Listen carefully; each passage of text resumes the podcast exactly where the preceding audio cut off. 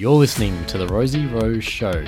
Start your podcast from scratch, where Rosie shares bite sized episodes with tips to help you get your podcast started and published. Don't forget to grab a free copy of her ebook on the five steps to get your podcast started.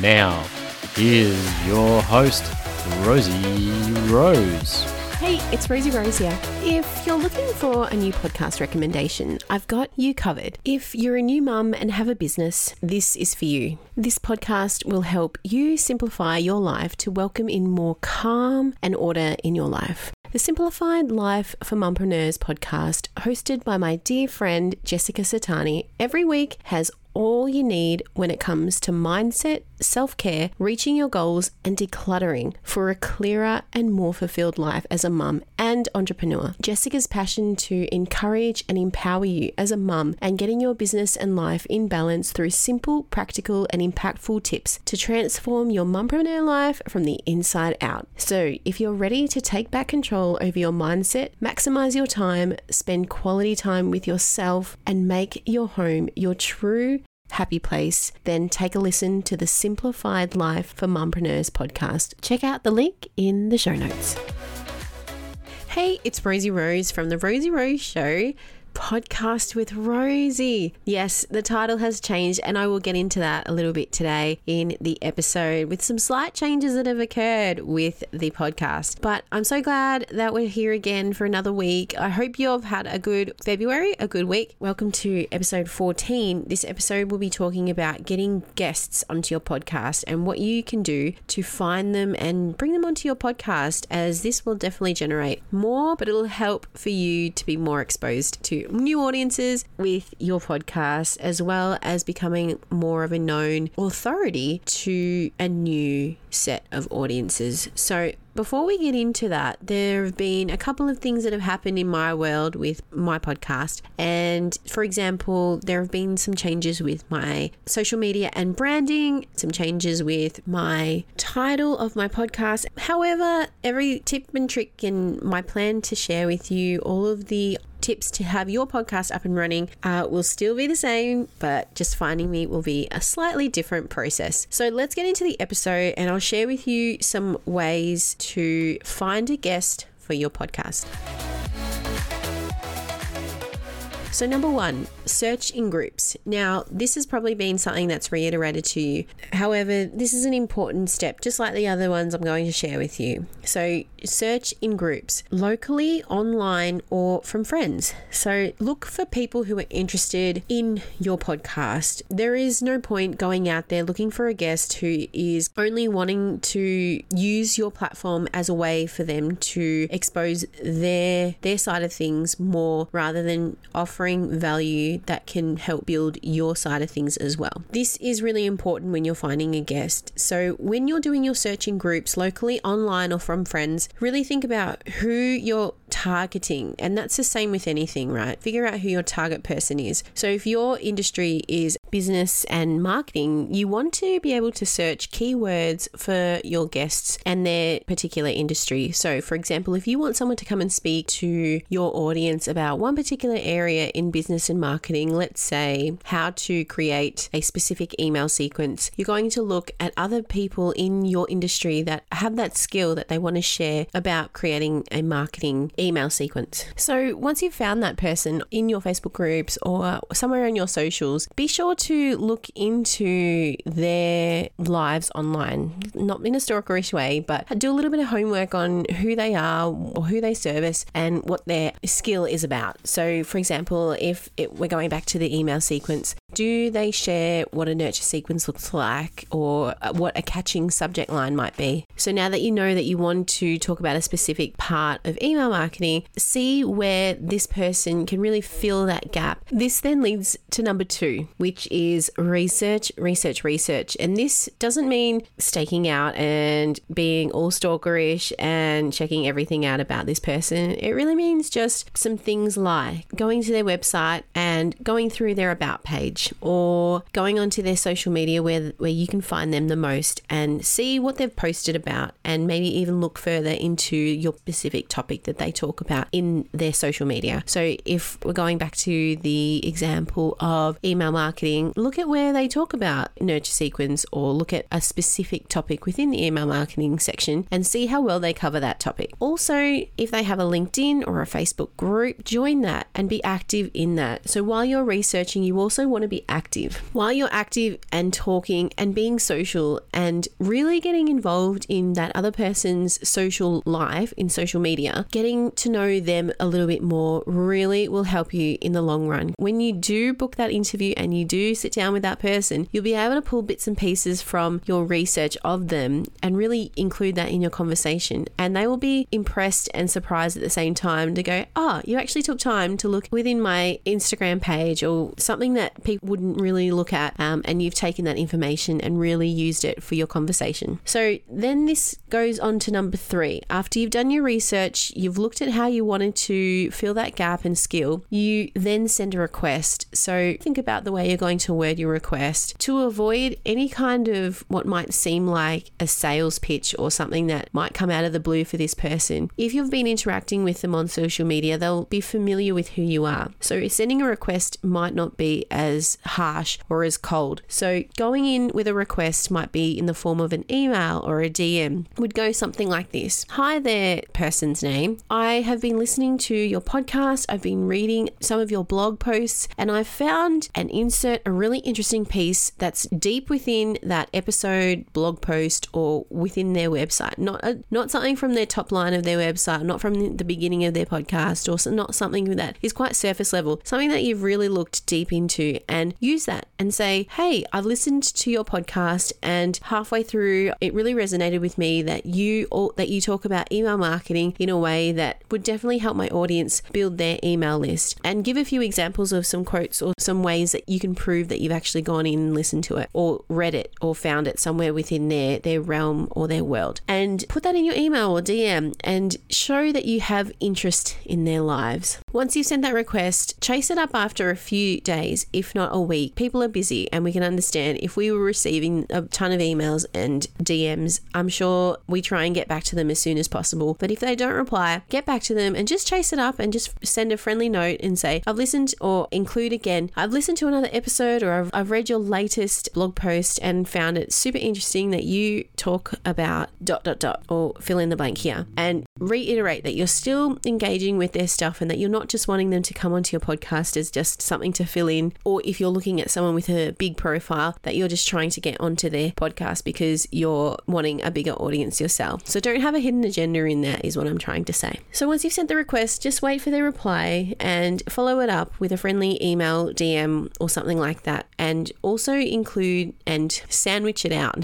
sandwich means put something positive at the start, explain that you're still looking for them as a guest, and really end with a positive note as well to say thank you. And I'm looking forward to reading the next blog post or your next post that you're going to talk about email marketing. So then, number four, when they do reply, be mindful of their time. And this goes both ways. So if somebody requests you to be on their podcast, they need to be respectful of your time being on there. So allow between 30 and 45 minutes with one person. And if they continue to speak and talk, keep inviting them in, but maybe don't go longer than an hour. If you've got your content that you needed out of them, there's not really much point continuing on the conversation as you both will need to do other things as well. And for editing's sake, keep it to one hour max so that whoever is editing your podcast will at least have that time to really narrow down what you're wanting out of that podcast episode so they can edit it properly. Number five, have specific questions ready. So, when you get into the interview, you're ready to go because you've done the research and you've thought about the questions that you're going to ask them. Have at least five to 10 questions written down about what you really want to get out of this person and what expertise, opinions, and advice you really want that person to share with your audience. So if you're wondering about this email sequence that we're using as an example, if you're wondering about how do we even start writing an email sequence, perhaps ask this person, what does it really take to write an email sequence and what do we need to include? Are there particular verbs? Are there are there certain styles of writing or how do we come across in an email that so that we don't sound salesy and we really want to nurture our audience? Put that into a question that, and show that you're interested. This then gives the expert that time to delve deep into the specific question that you're asking. There's nothing worse than asking, so how did this happen or where have you been or really surface level questions won't get to the nuts and bolts of what you're wondering. So really have your questions lined up and prepared before you go into the interview. And sometimes the guest might even ask you before while you're conversing and while you're booking this interview, they might even ask what questions you'd like answered in the interview. And feel free to share those questions as that gives them a little bit of time to prepare. Sometimes they do ask for the questions, and if they do, don't hesitate to share them because they can then word them in a way on the day ready so that they're not umming and ahhing. But if you want it to be more of a spontaneous interview, you could also say to your guest, let's just have a conversation and we'll nut it out as we go. As long as you have those questions in the back of your mind ready to go so that they come out as a flow. So you can go either way with it. Number six, make sure your technology works. This has happened to me in my radio days so many times, and I won't get into all the stories today, but what happened is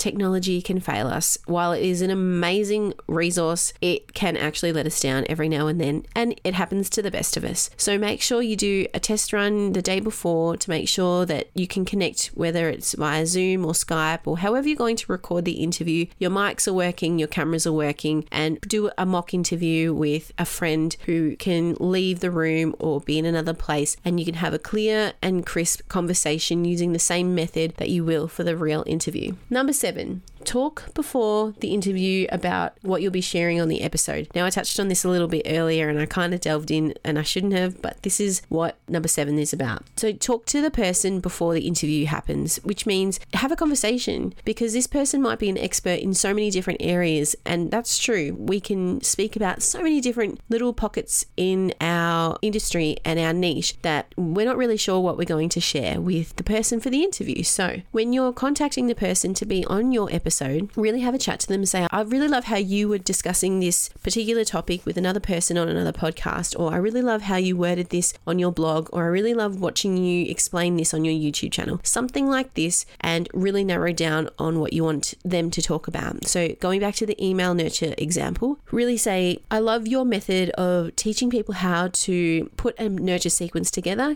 I would love you to come on and have a chat with me about that for my audience, as they would benefit benefit from really creating a nurture sequence from their learnings, something along those lines. Because then that way, that person will go away and think, okay, so I need to go away and think about email nurture sequence and what I can talk about that with this podcast host. And they need to start nutting out what they're going to be talking about and um, have that prepared. And this is where you could also talk about the kinds of general questions that you like to ask as well in that conversation. Number eight, use friends, clients, past and present, or potential clients if you're wanting to have a guest on your podcast. There's no, you don't have to go all the way out and grab those big profile names on your podcast. Sure, it might be beneficial and it might be great for exposure, but if you want to just have someone to talk to about a particular area that you'd like answered, that you might feel confident having somebody else speak about, then why not have somebody that you know already that you could grab and they can jump on? And I'm sure